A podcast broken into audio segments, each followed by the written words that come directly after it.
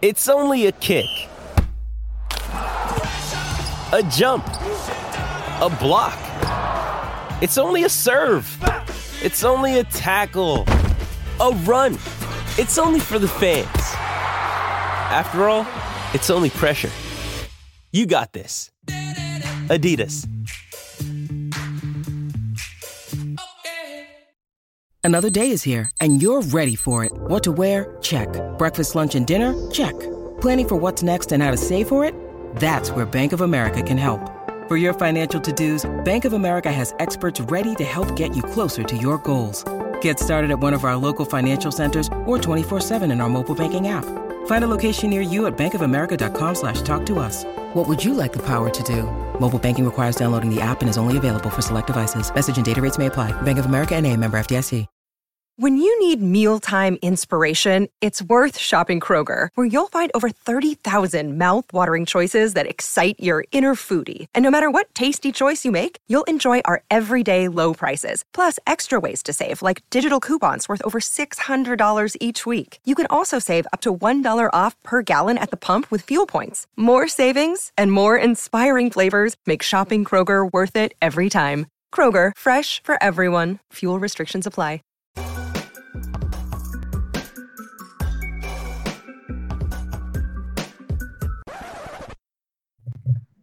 Hello and welcome to another episode of Courtside Fracker.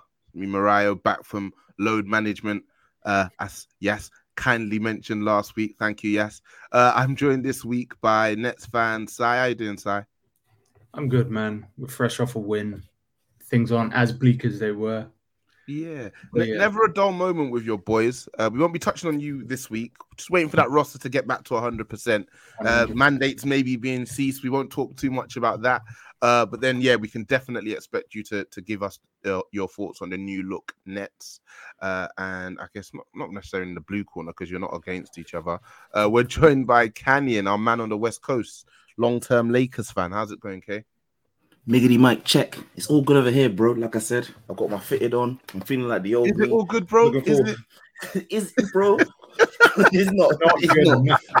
Maybe not in the world of hoop, but cross sport, I'm feeling all right now. You're feeling good, yeah. You're running to your other franchises to keep your head up. Hey, the other franchise in LA, we're champs, baby. We'll talk a little bit on your Lakers later on in the pod. But before we start.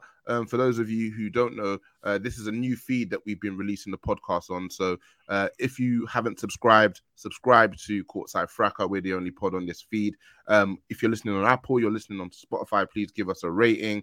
Please give us your thoughts on the pod. And when you are listening, please use the hashtag Courtside Fracker to join the conversation. The guys on the Twitter do love going back and forth with fans from teams across the league, actually. So a nice back and forth, Sai, you had a few weeks ago regarding the best shooting big man ever. We will have to do a separate YouTube piece for that. And speaking of the YouTube, if you haven't subscribed to our YouTube channel, also Courtside Fracker, please do. We recently released a vid from Yas talking about the defensive schemes of the Celtics. And if you're anyone who's seen his previous videos, you know that he goes into great detail. So yeah, please give that a watch, leave a comment, leave a rating, share with your friends who may also enjoy. With all that business being handled, let's get back into the NBA, fresh off of All-Star Weekend. I want to start with the freshly minted 76ers. Got their first outing this Friday, 133-102 win over the Wolves. I'm going to come across to you, side, just because it's all things James Harden, and nobody has watched more of James than you in the last year. The win probably flatters them a bit, 48% from free, which we know they're not going to do every single night. But let's talk on what you saw from James and his new teammates. And I guess there was a bit of a conversation in the build-up to the trade that James was washed. How true do you think that is? How much do you think he potentially down tools at the Nets? And yeah, what did you like and maybe slightly hated on with his new team? Yeah, I think in regards to whether or not James Harden is washed, when we did the spaces around Christmas time, I vehemently disagreed with that as a statement. Just from a standpoint of the fact that he was forced in the second year at Brooklyn to basically change his game, We didn't really have a competent big man for him to do any pick and roll with, which is a massive, massive element to his game. And ultimately, coming off a hamstring injury, rule changes, all of that stuff, he was a bit less aggressive than he naturally is. Just before he left, he did start to pick up a little bit. And then obviously the phantom injury struck. So yeah, he did down tools to some extent. But at the same time, this whole debut thing is James Harden's MO, man. Yeah. I think he's like the only player in history to have 27 and 12 in each of his debuts. Really? So he comes in hot and he wins over, he tries to win over the fan bases really quickly, yeah? Exactly. Get some of the working girls on his side and all sorts. So yeah, man. More of the same from James, man. Top quality player. It's just a case of whether or not he can figure out how to get the best out of everybody on that roster in enough time for the playoffs. If they can do that, then they're going to be a contender. Yeah. Okay.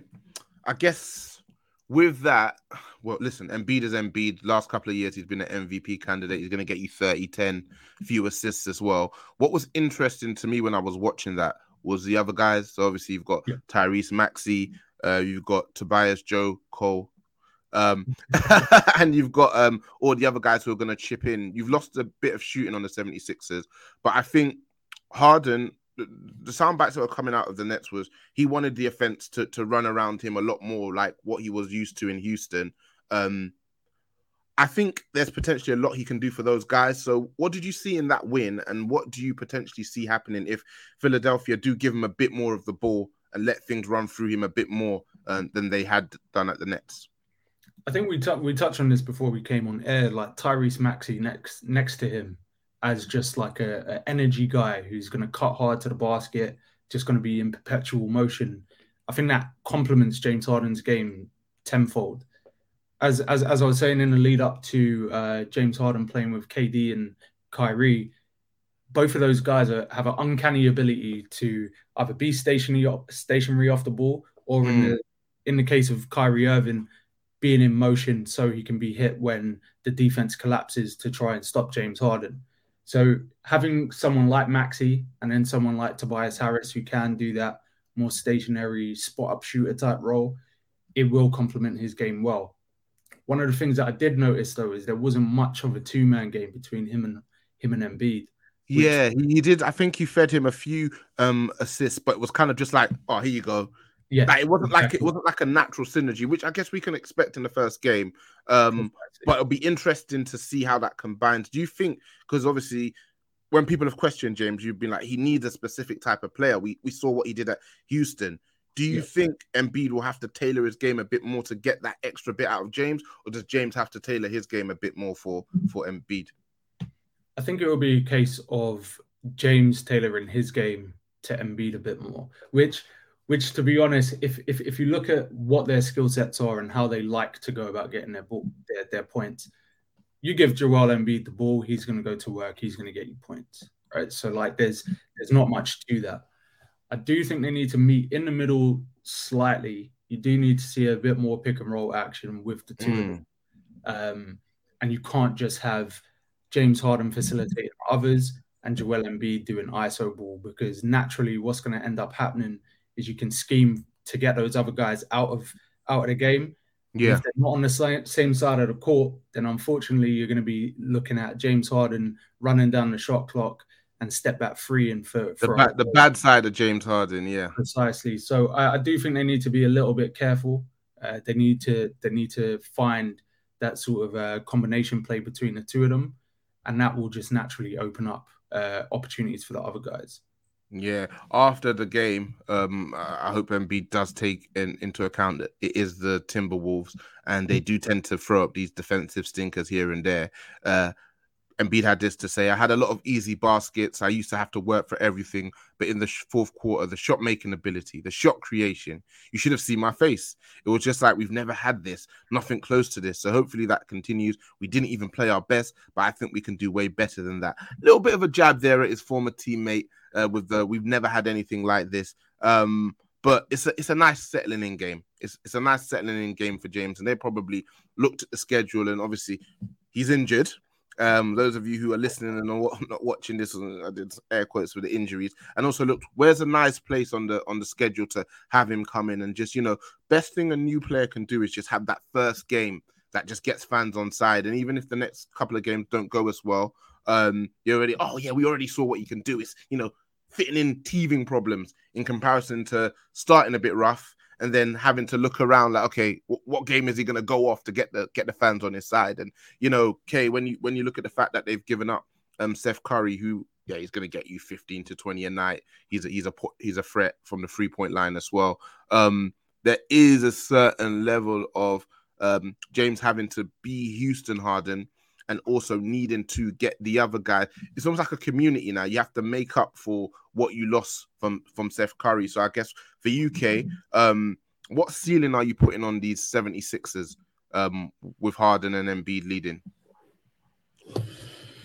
In a good year, the conference finals. Yeah. And that's a very good year. Okay. That's a good year for them. That's a good year. They shouldn't be disappointed if they reach there. But then this all depends, again, on everyone else's situation. So you've got Miami, who will always be thereabouts. You've got the Bucks, Giannis, and they're going to stay good for as long as they can because Giannis and Middleton are going nowhere, and they've got that solid core and defense. And then you've also got the Nets. We'll see how long that ceiling lasts, obviously, KD and Kyrie. And they seem to be building something slowly. Oh, yeah, there's also, what's that brother's name again? Ben. Yeah. Ben is also there. So yeah, on a very good year, I would say the conference finals would be like somewhat of an achievement for them. But then it's not remiss to say, see that's a nice word there. It's not remiss to point out that James Harden is a specialist in debut games. Now I was watching that game just shaking my head like, you are a charlatan. Because when he sat down on the bench, he was all leaning forward, looking all interested, like clapping on us, thinking, I ain't seen this in like 2 to 3 years, buddy. All of a sudden, new environment, like he's clapping the team. He has looking to, trim, that's the game, you know. He has to win over the new team. You have to win over the new city as well. Did it all. The ball movement was moving. I was thinking, oh, Harden's really playing in the flow. He was sagging a bit on the help defense on the other when the ball was in the corner. I was thinking, pretty interesting, huh? He was doing that, didn't it? I really respect that about you. Yeah. Okay, so you're saying conference finals on a good year. In a good year, they've gone all in. Like obviously, James has added the additional year until next year, but then they're on the clock.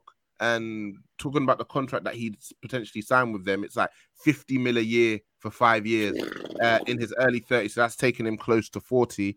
And you know Daryl Morey loves James Harden. How long can he maintain this sort of all-star level, MVP level sort of play? Because they have a tough decision to make next year, and they've gone all in.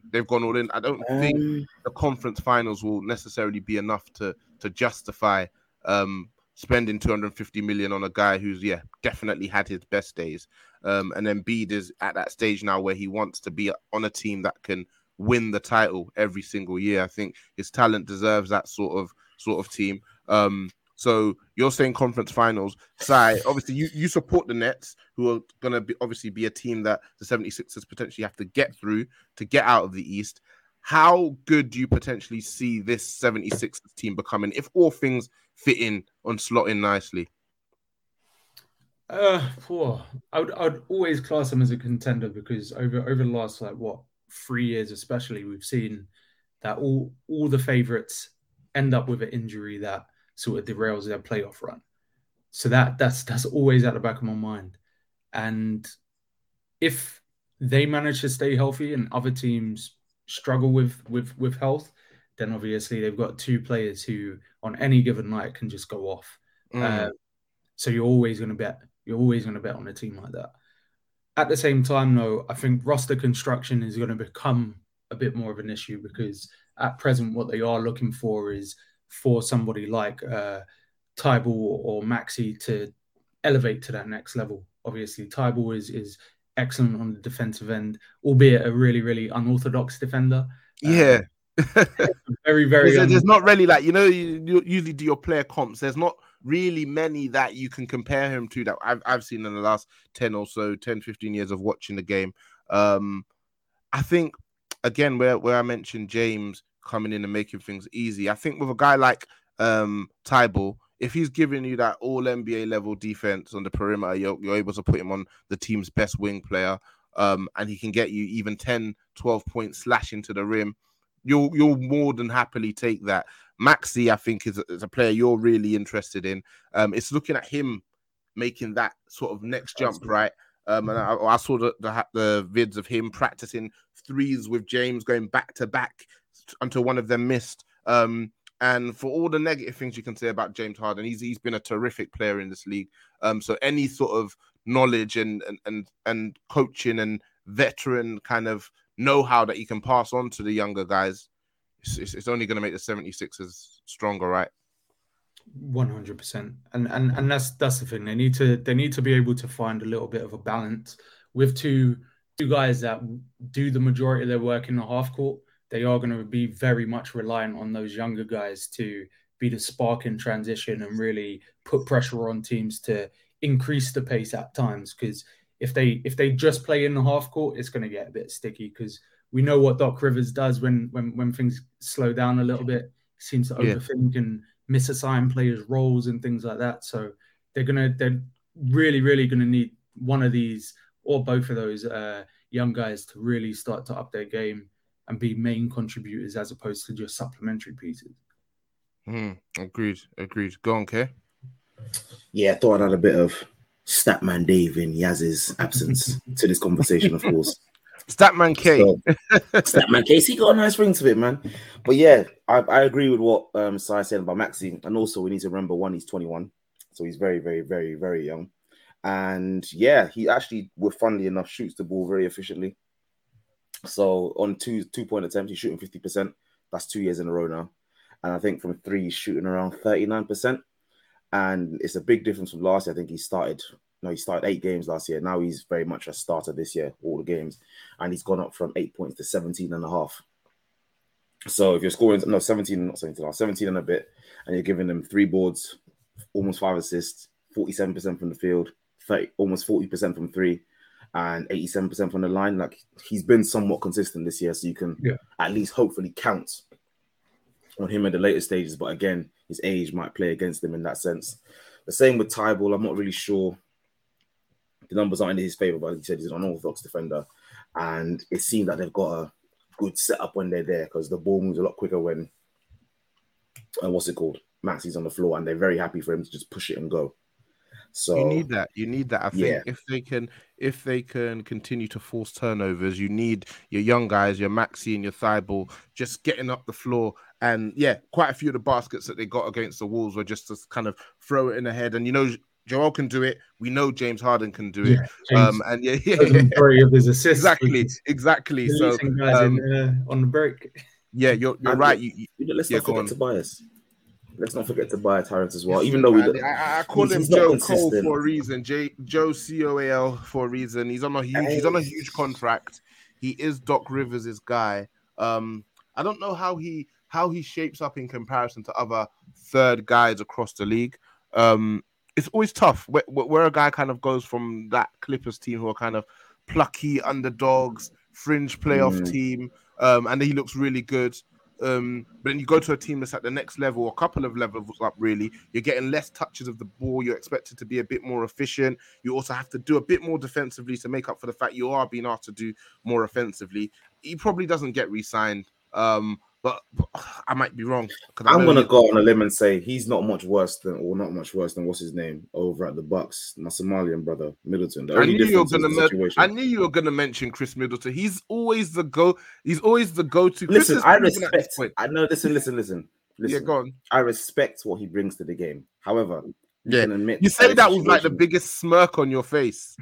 Hey, man, that's what I do. I say this because there were people that were calling him better than Giannis. He was their main player until Giannis had to drop 50 and that stopped. But yeah, with Chris, one, the situation is very favorable. And of course, the main thing which you always mention on this pod is consistency. So that's one thing he at least has over Tobias in that sense. But in terms of like their scoring ability and what they do in terms of like ball handling, there's really not much difference. And the only difference in their situation is obviously Middleton is the second option on the team. So the ball is coming to him.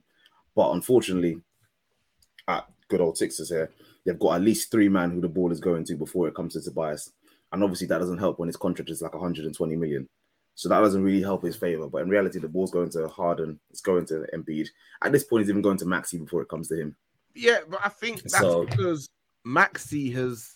Remember, he had a good reputation coming into the draft and he slipped a bit in comparison to where people expected him to go. So he ended up at a good team. But Maxey's just grabbed it with both hands. And at times, that's what it comes down to in this league.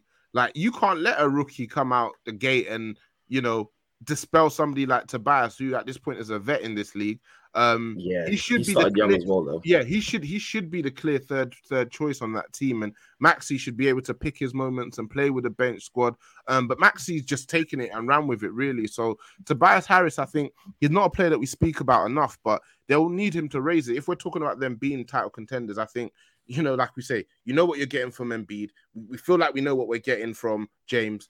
Tyrese is coming into his own. Tobias, I'm looking at you, bro. Like, what are you going to be giving us on a night-by-night basis to lift that ceiling for the team? So, listen, we know they're going to have bad games.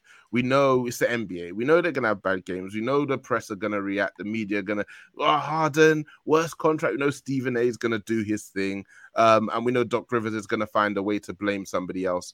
But listen, always. Philadelphia, all eyes are on you. All eyes are on you. You've gone in for James Harden and Daryl Morey. The minute he got there, they were linked to Harden. So everybody's got what they want now. James is obviously on a team where he feels like he can rely on his fellow, you know, all-star MVP level player to be there night in, night out in comparison to a certain situation in Brooklyn, which we won't speak on, Si. So you got to run with it now. You got to run with it. So it'll be interesting to see where we are, where they are. Yeah, you know what? We are where they are in like 5 weeks. You know, I put my hands up. His usage has been identical there for the last 3-4 years. Who are we talking about? Stopped. Tobias. I'm sorry. I'm sorry. Statman K, he's still easing himself into the role. So yeah. I'm sorry. That's what you call manipulation and misinterpretation of data. And right now, that feels right. That feels right. It's boring. He's just a boring player. This is it. And if anything, his usage has been the same since he's been there for 4 years. I'm seeing an average 22% or 23.5% usage rate, and his number's been steady dropping. So yeah, you got me. Yeah. You got me. Hopefully James is able to get these guys, you know, 4 to 6 easy buckets a game, and everybody sees a little boost. Cool. So that's the Eastern Conference, and the 76ers are going to be a team that I'm sure we'll talk about again on this podcast in the coming weeks. The second team I wanted to talk to you guys about is the Phoenix Suns, coming off a 117 to 102 loss to CJ McCollum's Pelicans. CJ McCollum's they were giving them boys a run around. Boy. CJ McCollum's Pelicans. What did you think about the actual game, guys? Hey, it's Kaylee Cuoco for Priceline. Ready to go to your happy place for a happy price? Well, why didn't you say so? Just download the Priceline app right now and save up to 60% on hotels. So whether it's Cousin Kevin's Kazoo Concert in Kansas City, go Kevin, or Becky's Bachelorette Bash in Bermuda, you never have to miss a trip ever again. So download the Priceline app today. Your savings are waiting. Go to your happy place for a happy price. Go to your happy price, Priceline. With threats to our nation waiting around every corner, adaptability is more important than ever. When conditions change without notice, quick strategic thinking is crucial. And with obstacles consistently impending, determination is essential in overcoming them. It's this willingness, decisiveness, and resilience that sets Marines apart. With our fighting spirit, we don't just fight battles, we win them. Marines are the constant our nation counts on to fight the unknown. And through adaptable problem solving, we do just that. Learn more at marines.com. I do immediately, as soon as I started to see that the game was trending in the direction of the Pelicans running with it. It's the second night of a back-to-back, man. Like, it plays a part. At the end of the day, obviously, first game back from All-Star break, Phoenix played the OKC Thunder. They slapped him about. Devin Booker had 12 assists. Everyone was like, oh, CP3 gone. It don't matter. Booker's here, which to an extent I did play into. Booker is my guy. But I think one of the things that I think a lot of people do forget about Devin Booker is he's had seasons where he's averaged close to 7 assists. So he's not a guy who is score only. He can facilitate. He can get his guys buckets. Like, he is a very good all-around player. Obviously, playing against the Pelicans, I was a little bit upset at the fact that they couldn't hold on and make that game a bit more competitive. But naturally, when there's tired legs, the ball moves a little bit slower. People aren't moving off the ball as much. So you do get into isolation basketball a little bit more. And that's indicative by the fact that Booker and DeAndre Ayton, of all people, ended up having a big night. Whereas the game against OKC, he had like 5 or 6 guys in double digits. So spread the offense a lot more. And I guess that is the thing that they lose with Chris Paul not being there. It's kind of, he manages, like, I think when you talk about players and their regular season flaw, like we can talk about, well, we won't talk about his playoff failures, but I always felt like Chris Paul at his best, whatever roster, give him a bunch of garbage, man. He's getting you 50 wins, Eastern or Western Conference. His career literally shows that. How many did he get at OKC? Yeah, they were like a fringe playoff team who ended up making the playoffs pretty comfortably, and they took the Houston Rockets to 7, if I remember correctly. But I don't want to digress. But what he is able to do in those games is just make sure the offense spreads and then knows when to kind of take over a little bit, get some points, and obviously how him and Booker performed in the clutch this season speaks for itself, and the Suns' record speaks for itself. But that's what I'll be interested in seeing how Devin Booker manages, because at this point he's been in the league for 6-7 years, so he knows the league in out. He's a multiple-time All-Star. He's a player who I think, from your perspective, Si, feel like he probably doesn't get enough credit for how good he is. And when you look at the Suns with the record they have, the fact that they don't actually have a player in the MVP conversation, you're looking at Booker. If CP3 is going to be out for a couple of months potentially in this run, if they're able to maintain that winning record, Booker's going to be the player that comes to the ascendancy. So it'll be interesting to see how he's able to manage that. You know, you got Cam Johnson filling in the guard spot with him.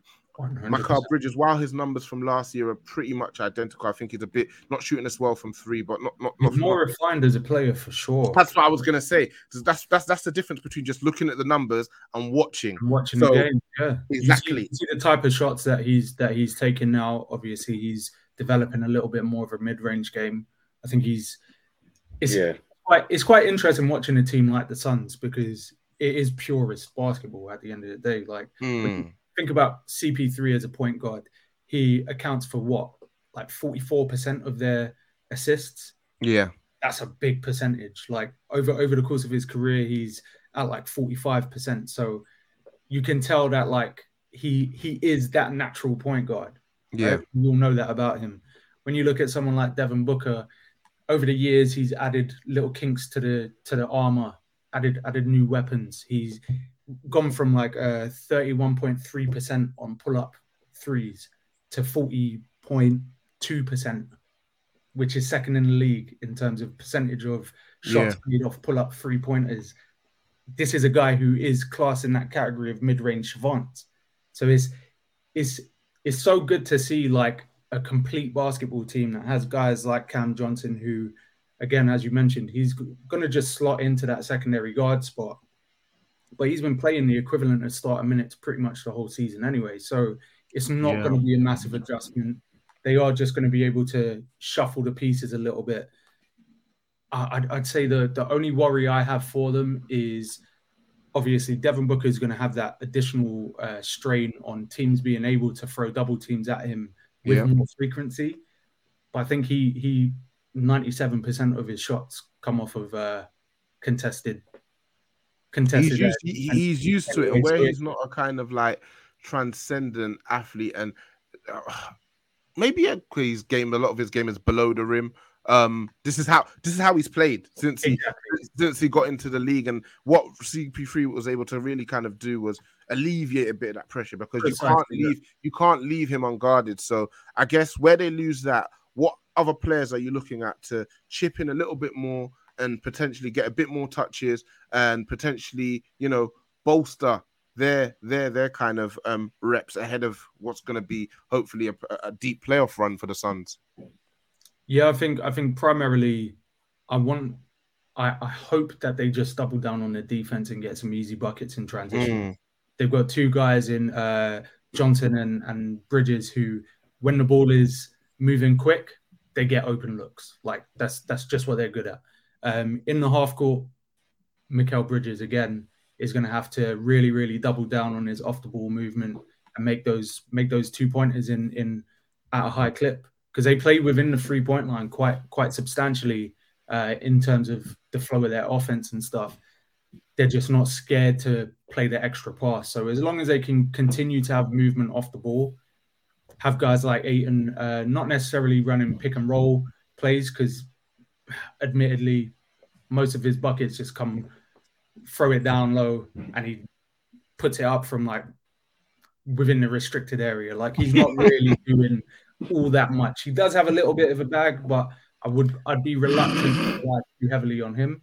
So you're looking at either Bridges or Johnson to just pad out some of the CP3 production, and then just really, really, really try to overwhelm teams with ball movement and transition buckets. Yeah, they've got Monty, who one of the best coaches in the league. I think we can say that pretty comfortably. 100. Yeah, so they'll definitely be. Yeah, I think they'll be fine. It'll just be interesting to me to see how Booker goes off, because it's been a while since he's just had the solo keys to the team, and just see what he's able to put up. And just not that he's not respected, but he feels somewhat underrated. You know, put some damn respect on my name. Basically, I don't understand how DeRozan has somehow leapfrogged this guy in terms of public perception. Like, I think it's recency bias, to be honest. Recency bias. Yeah. Not too long ago, they were throwing a Bulls jersey. You take a couple mid ranges, and people start treating you like MJ. We were calling him DeMar DeRozan. Do you know what? Do you know what? We were calling him DeMar DeRozan. Do you know what? With Devin as well, yeah, it's kind of like, hey, he came in, son, and that's what we do. You know what it is with Devin as well? He came in and they weren't winning, and they called, you know, he's a player who's only puts up points on losing teams. Can't win with him. Obviously, we saw them start to trend upwards from the bubble. So before Chris Paul even got there, and obviously you add a player of Chris Paul's level, it's only going to elevate your ceiling even more. And it's kind of like his respect hasn't increased with the improvement in the team. And I think as much as I've loved CP3 over the years, he's the media darling, isn't he? He's the legend. He's the kind of player that we've watched. Yeah, exactly. He's a player we've watched for coming up to 20 years do his thing. And as a result, a guy like Devin Booker, who doesn't necessarily play that game the same way, isn't necessarily a media darling, gets kind of pushed into the background. And I doubt he's too bitter, because, you know, he's paid, his team's doing better, and he's an all-star. But surely some part of him at points must be like, what the fuck? Like, I'm doing my thing. And he posted something on Twitter a few weeks ago, which was like their run of something like 10, 15, 20 games. And they'd had like two losses. Yeah, it's like Booker 38 points, Booker 42, Booker 27. Like, leads, so obviously he's going to always lead them in scoring, like you say, but he can play make, and he can make things easier for guys. So yeah, it will be for sure good to see that. Oops, K, I don't know what to say to you, bro. You got broad shoulders. You got broad shoulders. I give you that. Sai, we didn't touch on your Nets, but we for sure will be doing so in the next few weeks. And we will be keeping an eye on Devin Booker and his Sons. But until next time, guys, peace. Peace. Peace.